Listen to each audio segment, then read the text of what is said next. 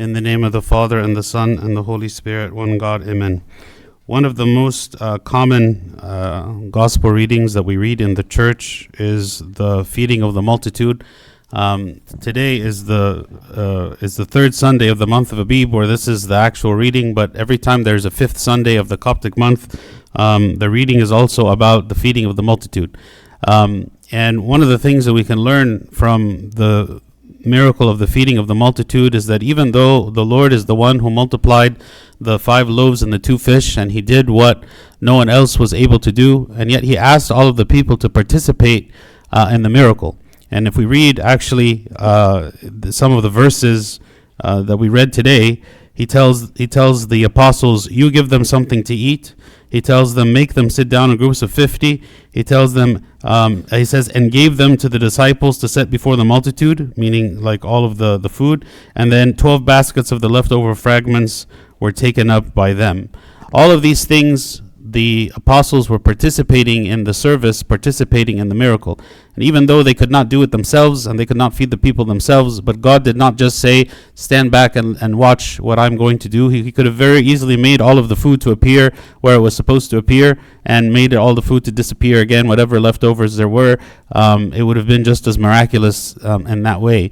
But the Lord chose a different way. He chose a way that allowed the people to participate um, with Him. And so it's an important principle for us to understand about the way that God works because He refers to us as His fellow workers. In 1 Corinthians 3, verse 9, it says, For we are God's fellow workers, you are God's field, and you are God's building. If we look at other examples in the scripture where the Lord uh, called the people to do work, to participate with Him in something that was otherwise miraculous. For instance, um, when God told Noah to build the ark, this was a command that He gave him. He said, Build the ark. He told him how to build it, He told him when to build it, and of course, He guided him as he was building it so that he built it in the right way, in a way that was going to survive the flood that was going to come. But it took Noah a very great many years in order to build the ark. He, he, he dedicated his whole life to the idea of building the ark. It wasn't, the, it wasn't something that was very simple or easy for him to do. And we can ask the question again well, why, God, couldn't you have just built the ark yourself? Why couldn't have you just made the ark to appear and said, okay, if you believe, then go into the ark and uh, you know you will be saved from the flood. Also, um, when uh, God asked Adam to name the animals. God could have just told Adam, here are the names of all the animals. But actually, he called Adam to come and to give names to the animals. And he, called he called him to have dominion and to subdue the earth. Uh, when God gave the Ten Commandments, the tablets of the Ten Commandments to Moses, he told Moses, Come up the mountain. He delivered the Ten Commandments to him. And then he told him, Take the, the tablets down the mountain and to share it with the people. Again, he's asking him to do something. Uh, when Christ raised Lazarus from the dead, he told the people to move the, t- the stone from away from the tomb. Again, couldn't the God who made the man Lazarus after four days rise from the dead, couldn't he have moved the stone himself? Couldn't he have made it so that it just moved miraculously? But actually, he asked again the people to participate and to do their part. So when we want God to work, we have to, yes, ask him to do his part we have to seek from Him the thing that only He can do. But at the same time, we have to be willing to offer what it is that we can do, even if, if what we're offering is very difficult. Again, back to the example of Noah, what he did was very difficult. What he did took such a long time. And yet, if Noah had didn't, hadn't done his part in building the ark, um, then we would have never seen the miracle. We would have ne- never seen how God was going to work through him in order to save um, his family from the flood, and actually all of mankind would have perished. So we have to understand what is our, our, our way of working with God, what is our way of partnering with God, and what way does God seek that we work with him. And I'm going to just mention a few points. The first is in serving the people. Here in the example today, when the apostles were feeding the multitude, God multiplied the food, but it was the apostles' job to serve the people. They took the food and they distributed it among the people. So even in the church, whenever the church is blessing us, whenever God is blessing the church, it's then our role to go in into the world and to bless the people with whatever it is that the church has given.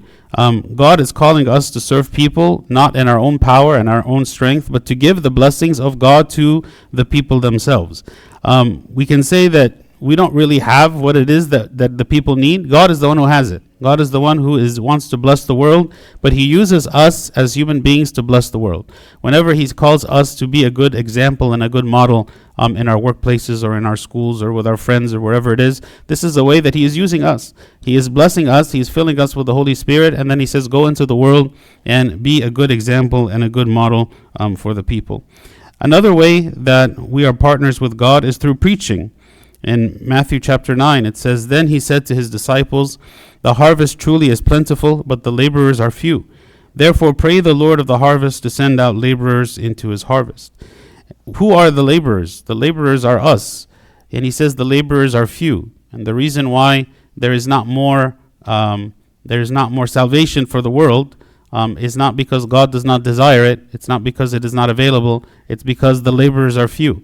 It's because those people, those of us who are partnering with God, uh, should be doing more in order to spread the word, um, in order for the people to believe. Um, how is it that the people are going to learn except through us? Again, God could choose to appear in the world and to reveal himself directly to everyone. But he doesn't choose to do so. He says, I will establish the church, and in the church there will be the body of believers, and those believers will be the ones responsible to go into the world and to spread the world word and to teach all of the people. This is this is the way that God works. We are partnering together with God in this. Also in prayer. God responds to our prayers, but he asks us to pray. He tells us to pray. He wants to bless us and he wants us to give good things, and yet he still says to pray. He says, Ask me. Ask me, and I will give you what is good. Um, and we see examples of this in the scripture um, when in the Old Testament and the book of Genesis, when Sarah, the wife of Abraham, uh, was taken by Abimelech, who was a king, um, to be his wife, and he didn't know that she was already married. So he took her to be his wife, and God, um, God cursed the man and cursed his people because he took this man, this prophet's wife, to be his own.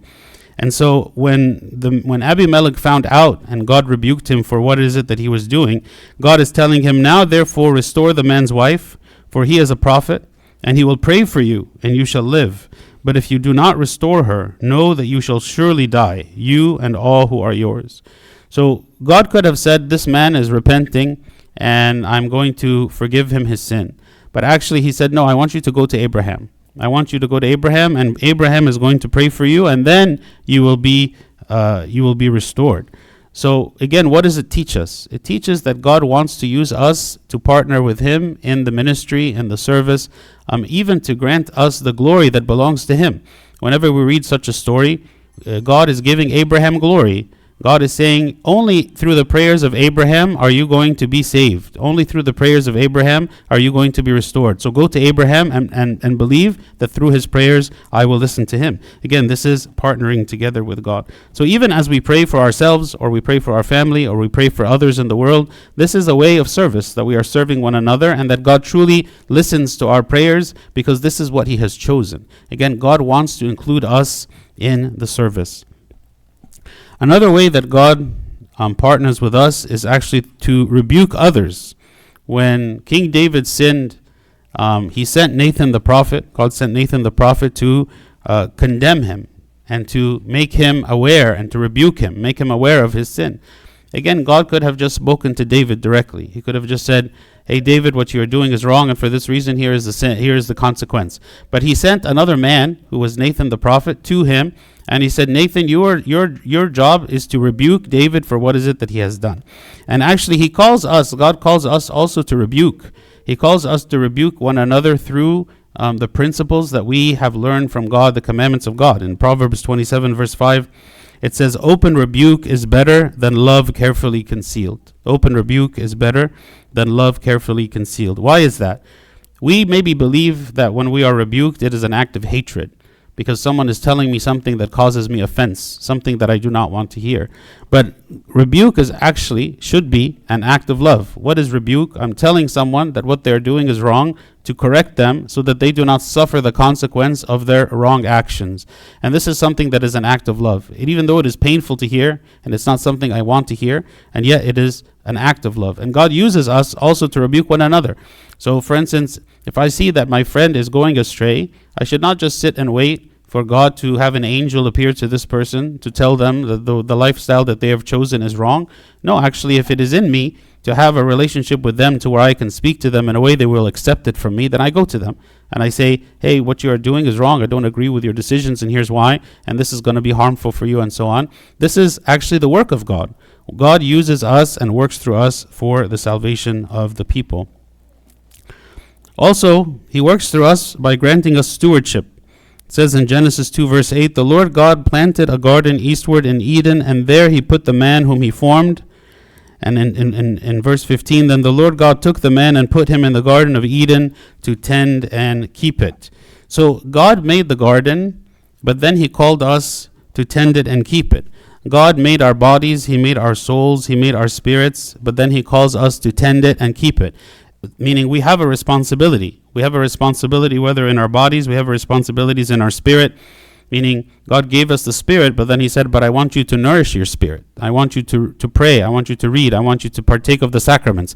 These are the ways that you nourish your spirit. And it is your role to do this nourishment right? God is offering us the spiritual food, just like He offered to the people all of the food when He multiplied the five loaves and the two fish. But then it was up to the people to eat, and it was up to the apostles to distribute, right? So God is granting the miracle. He's saying, "On the altar is my body and blood, but come and partake of it. Come and can come and take of it yourself. We are fellow workers with God." The last point I want to mention is repentance. Repentance is also a cooperation with God. Why? Because we are called by God to repent, and this is an action that each of us take. But the repentance itself is is done through conviction of the Holy Spirit. So it's like God is convicting me, the Holy Spirit is convicting me of my sin, uh, which is then causing me to repent, which is an action that I take, and then God forgives me the sin that I am repenting of. So there is this interworking between me and God and everything that we do in our spiritual life. In 1 John chapter 1 it says if we confess our sins he is faithful and just to forgive us our sins and to cleanse us from all unrighteousness. So even the act of repentance and, for, and confession and forgiveness this is also something that we do together with God.